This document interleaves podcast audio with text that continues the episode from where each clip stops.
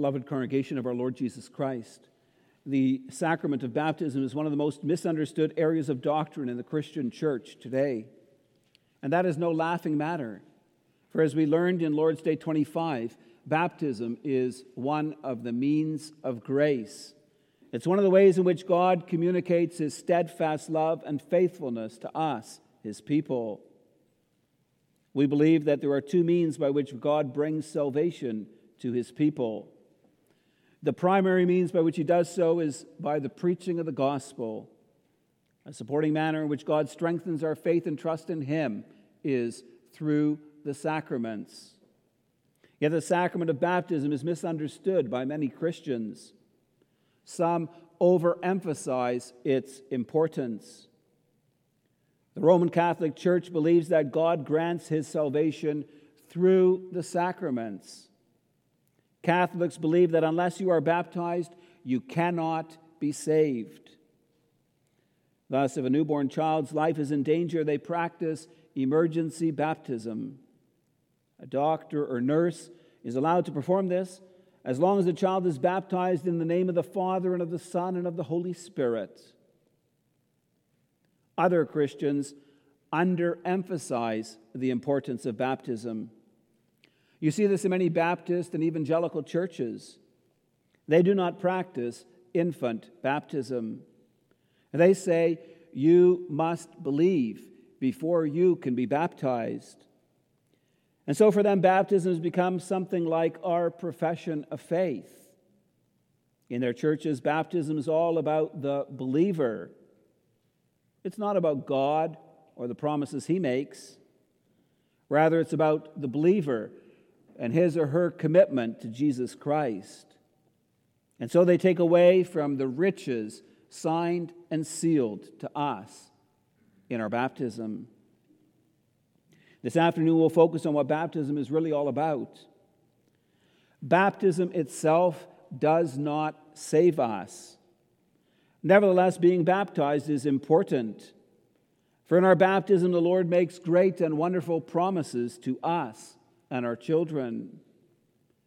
God uses the pitcher of water washing away dirt from our bodies to assure us that He washes away all our sins by His blood and Spirit. Baptism is a divine pledge and sign that we are as truly cleansed from our sins spiritually as we are bodily washed with water. I preach to you God's word under the following theme Baptism symbolizes how God spiritually cleanses us. We'll consider the symbolic nature of baptism and the divine focus of baptism. Lord's Day 26 ended providing biblical proof for the promises that the Lord makes to us at our baptism. The fact that Christ promises to wash us with his blood and spirit is made clear in the institution of baptism where Christ commissions his apostles to go and make disciples of all nations, baptizing them in the name of our triune God. This promise is repeated in texts like Titus 3, verse 5, and Acts 22, verse 16, where Scripture calls baptism the washing of regeneration and the washing away of sins. Lord's Day 27 begins by asking the question Does this outward washing itself wash away our sins? The question is asked with specific intent. By asking this question, our catechism seeks to oppose the Roman Catholic Church's teaching on baptism. There are certain things about the Roman Catholic's approach to baptism that we appreciate. Contrary to the teaching of much of Christendom, Rome supports the baptism of infants. Catholics also believe that, you're, that if you are baptized in the name of the Father and of the Son and of the Holy Spirit, such a baptism should not be repeated. We would agree with them on those things. Yet there's a problem with the Roman Catholic Church's perspective on the sacraments. They believe and teach that the observance of the sacraments is necessary for salvation, that participation in the sacraments confers grace. In other words, according to the Roman Catholic Church, if you have not been baptized, you cannot be saved. The result is that when Roman Catholic missionaries went out to bring the gospel to various tribes and nations, one of the first things a priest would do would be to baptize as many people as possible.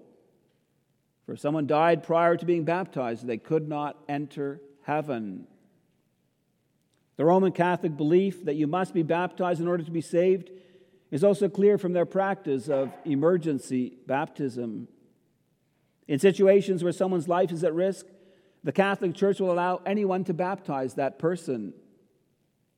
Normally, this occurs in situations where parents have a newborn child whose life is under threat. It might also happen in circumstances where someone who is dying professes to believe in the Lord and seeks to partake in his grace.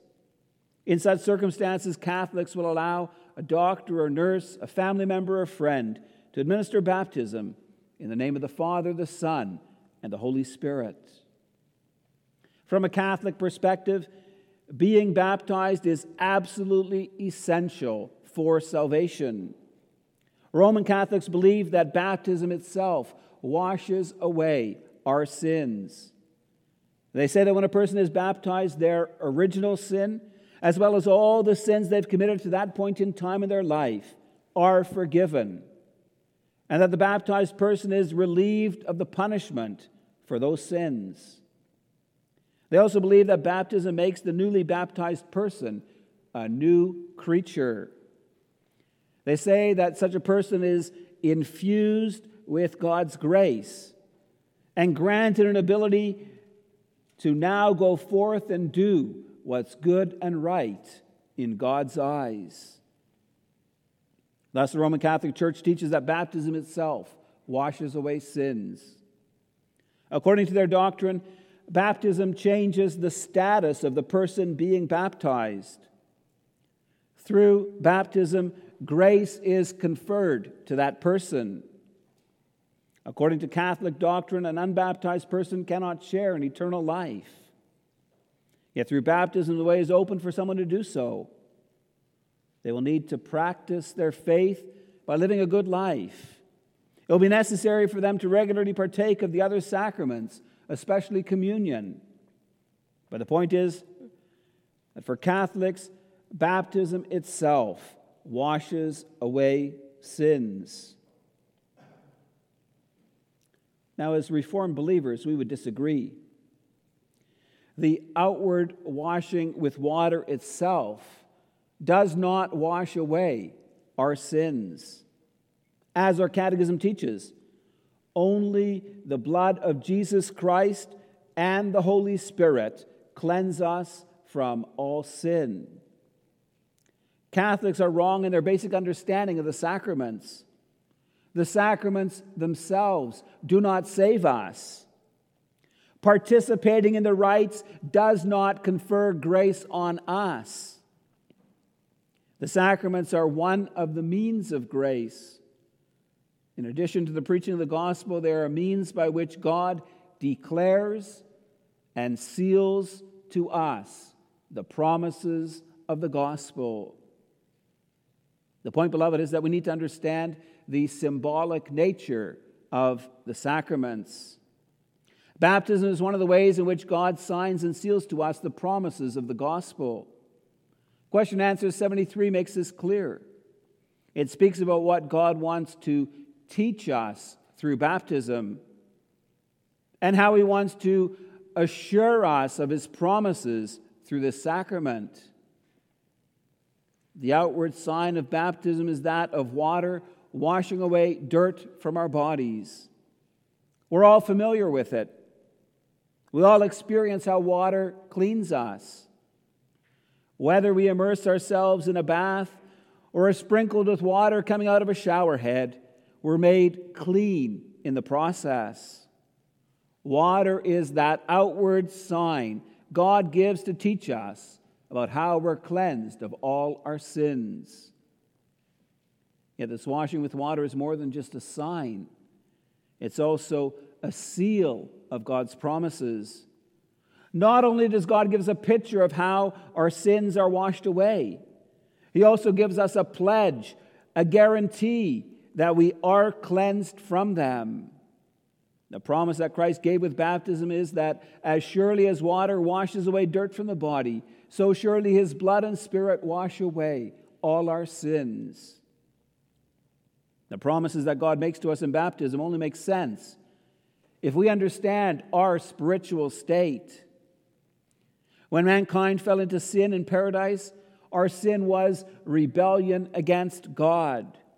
Instead of heeding his words of life and of living according to his promises, we believed Satan's lies.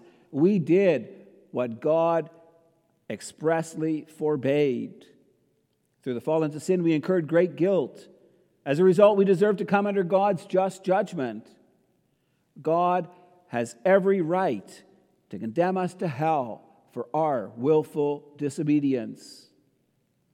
What baptism teaches us is that although we deserve death, God promises us life. Baptism signifies and seals to us the washing away of our sins through Jesus Christ. Through his blood offered for us on the cross, Christ promises to cleanse us from our sins, to make us righteous in God's eyes. Peter speaks of this in 1 Peter 1, verses 18 and 19. He says, For you know that it was not with perishable things such as silver or gold that you were redeemed, but with the precious blood of Christ, a lamb without blemish or defect. Baptism not only signifies and seals to us the washing away of our sins through Christ's blood, it also signs and seals to us the Holy Spirit's promise to wash away the impurity of our souls. With the fall into sin, we became corrupt by nature. Our minds were darkened. Satan gained mastery over us. Our wills were enslaved to various lusts and pleasures. We give ourselves over to doing whatever feels good. Our tendency is to do what pleases us, no matter what the effect may be on others around us. At heart, we care only about ourselves. By nature, we're inclined to hate God and our neighbor. That's a picture of fallen man. And so we need to be renewed. Something in us needs to change to turn the direction of our lives away from sin and toward the service of God. In baptism, the Holy Spirit promises to cleanse us from the pollution caused by our sinful nature. He promises to change our lives from the inside out to work in us so that more and more we become dead to sin and lead a holy and blameless life. Paul describes how Christ washes us through his Spirit in Titus 3. Paul writes, But when the goodness and loving kindness of God our Savior appeared, he saved us, not because of works done by us in righteousness, but according to his own mercy, by the washing of regeneration and the renewal of the Holy Spirit, whom He poured out on us richly through Jesus Christ our Savior. Baptism signs and seals to us the Spirit's promise to wash away the impurity of our souls.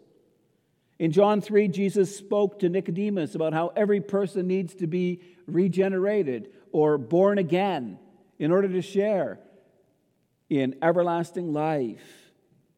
When Paul speaks about the washing of regeneration in Titus 3, he has in mind the utter transformation that takes place in a Christian's life when the Spirit works in him. In baptism, the Spirit promises to wash away our corrupt nature, to work in us a new nature. Paul speaks about the renewing work of the Holy Spirit in 2 Corinthians 5 17. He says, If anyone is in Christ, he is a new creation. The old has passed away. Behold, the new has come. The direction of our life then changes. We put off the old and put on the new. We turn away from being self focused, pleasure seeking people who continually walk in the ways of sin. By the renewing power of the Spirit, we learn to live our lives for the glory of God, seeking to do His will. It doesn't mean that we'll be perfect in this life. We've not yet arrived in heaven. But it does mean that we have the resources to fight against sin. By His Spirit, God equips us more and more to put to death the sinful desires of our flesh. The Spirit's power enables us to deny ourselves, take up our cross, and follow Christ. He makes us willing and eager to live our lives according to God's holy commandments. We do this out of thankfulness for the wondrous salvation Christ obtained for us. And so we see, beloved, the blessings God gives us in the sacrament of baptism. Baptism itself doesn't change anything in the person being baptized. Yet through baptism, God confirms the rich promises of the gospel to us. Baptism is symbolic in nature. In this sacrament, Christ promises to take away the guilt of our sins.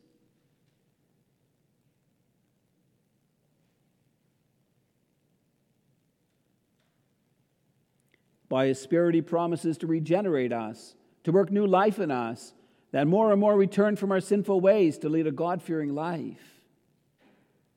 These wonderful promises are given to all who receive the sign and seal of baptism.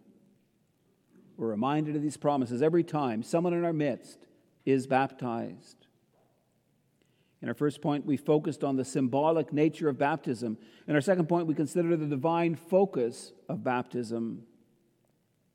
Lord's 27 not only opposes the wrong teachings of the Roman Catholics, it also exposes the error of the Anabaptists. The name Anabaptist literally means to baptize again. Prior to the Reformation, pretty much all children were baptized. Yet Menno Simons and Jacob Hutter taught it was wrong to baptize infants. They referred to Mark 16, verse 16, which says, Whoever believes and is baptized will be saved, but whoever does not believe will be condemned. They said that you needed to believe before you could be baptized. And thus, in their churches, they rebaptized people when they came to make profession of their faith. In time, the Anabaptists dropped the Ana from their name. Those who grew up in Anabaptist churches did not baptize their children. And so when they grew up, they did not need to be baptized again. Today, the followers of the Anabaptist tradition would include many Baptist churches, Mennonite churches, the Amish, and the Hutterites. Many community and evangelical churches have also taken over this teaching. They promote believer baptism. The sacrament of baptism is ministered to those who are able to make a credible confession of the Christian faith. Now, beloved, we need to examine the scriptural evidence for their position.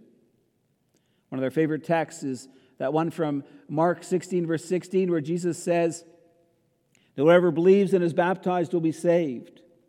Those in the Anabaptist tradition argue that there is a logical order prescribed in this text. It is that you need to believe before you can be baptized. In the context in which this command is given, we would agree. Jesus has just given the missionary command. He said, Go into all the world and proclaim the gospel to the whole creation. Mark 16, verse 15. When the apostles went out and preached the good news of Jesus Christ crucified and risen again, those listening needed to believe the message before they could be baptized. And so, also in our churches, those who come to faith as adults need to believe before they can be baptized. The form for the baptism of adults shows the need to make profession of faith before receiving the sign and seal of God's promises in baptism.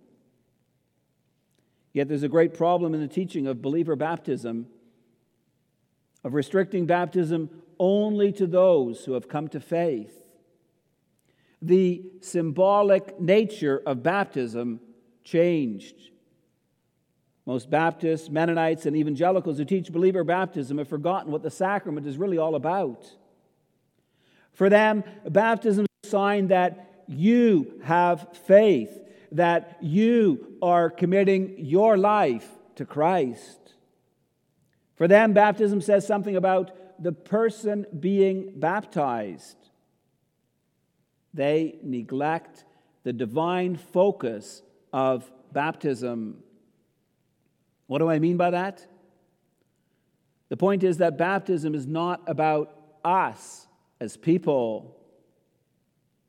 Baptism is a sacrament in which God signs and seals his gracious promises to us. Baptism is not about a believer's faith.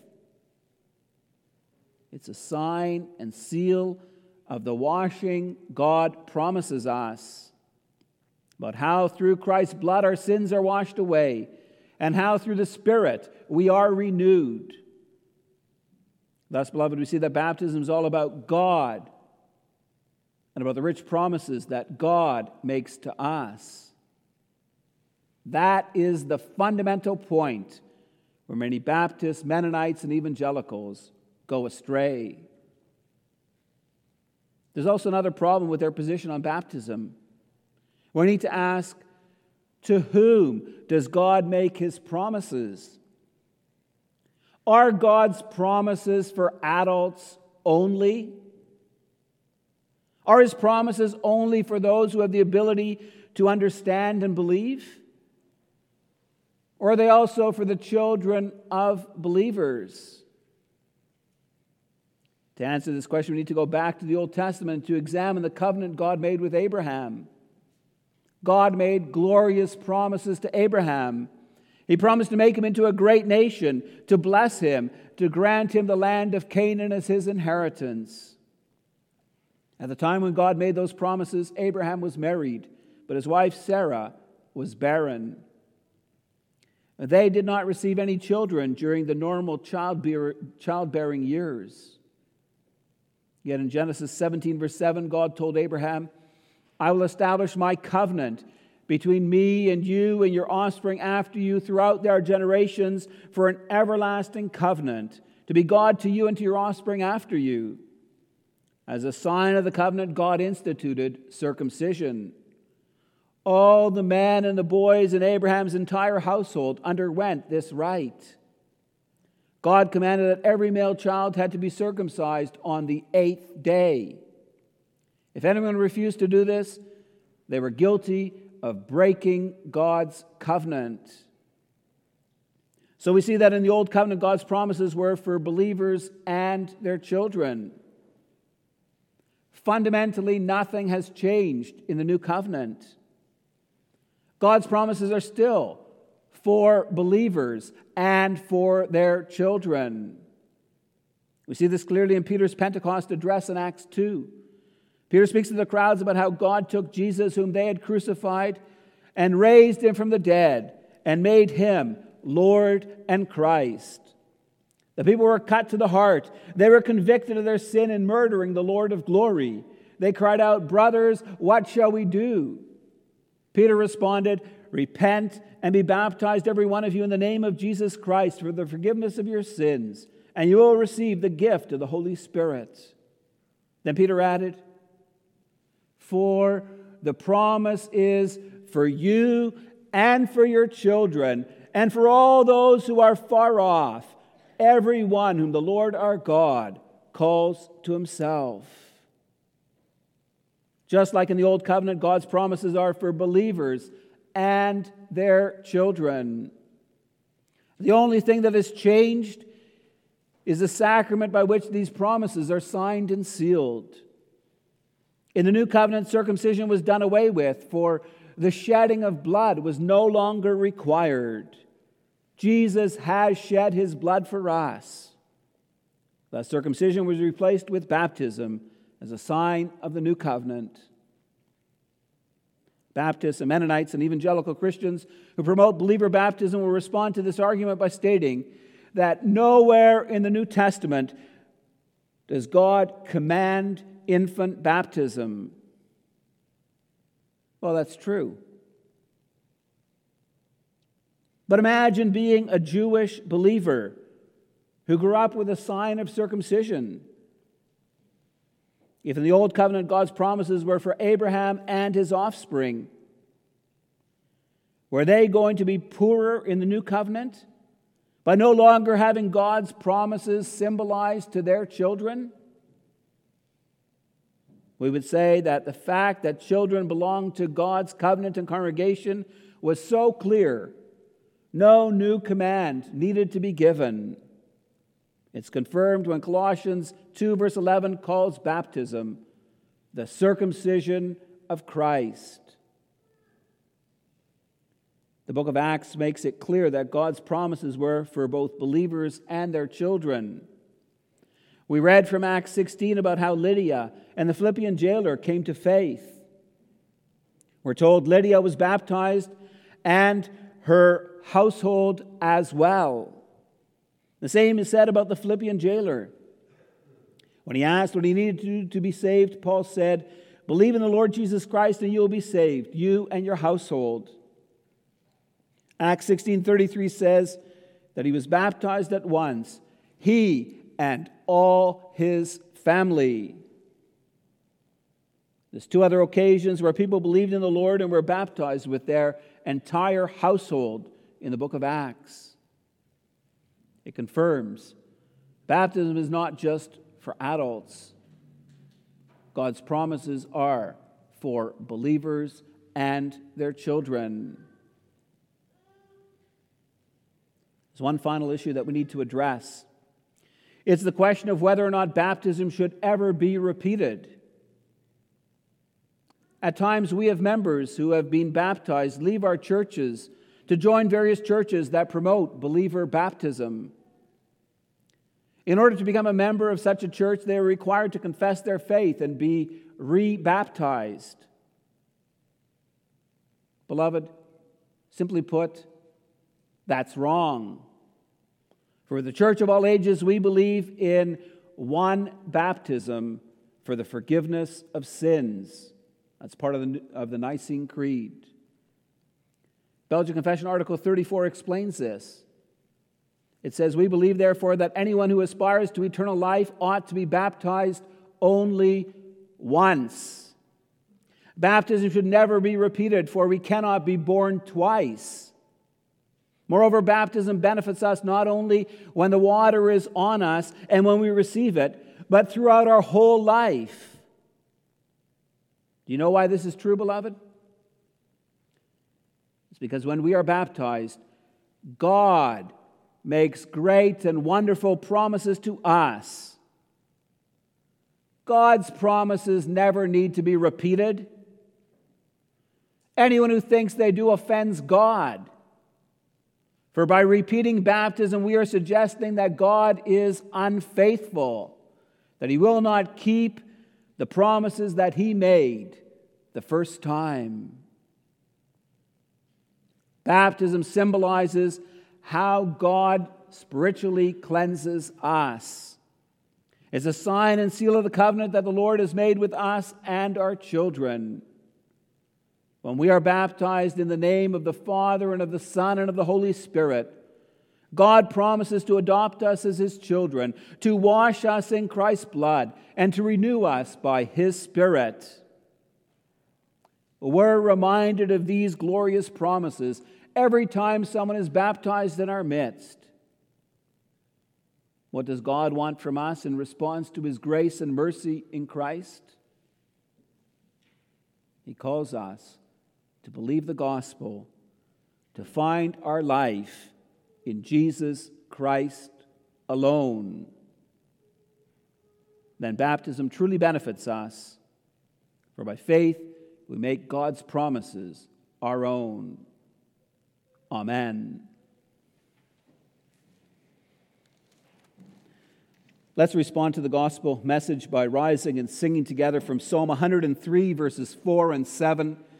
We sing there of the gracious promises of God that He makes to us and of how these promises are not just for us, but also for our children throughout the generations. Psalm 103, 4 and 7.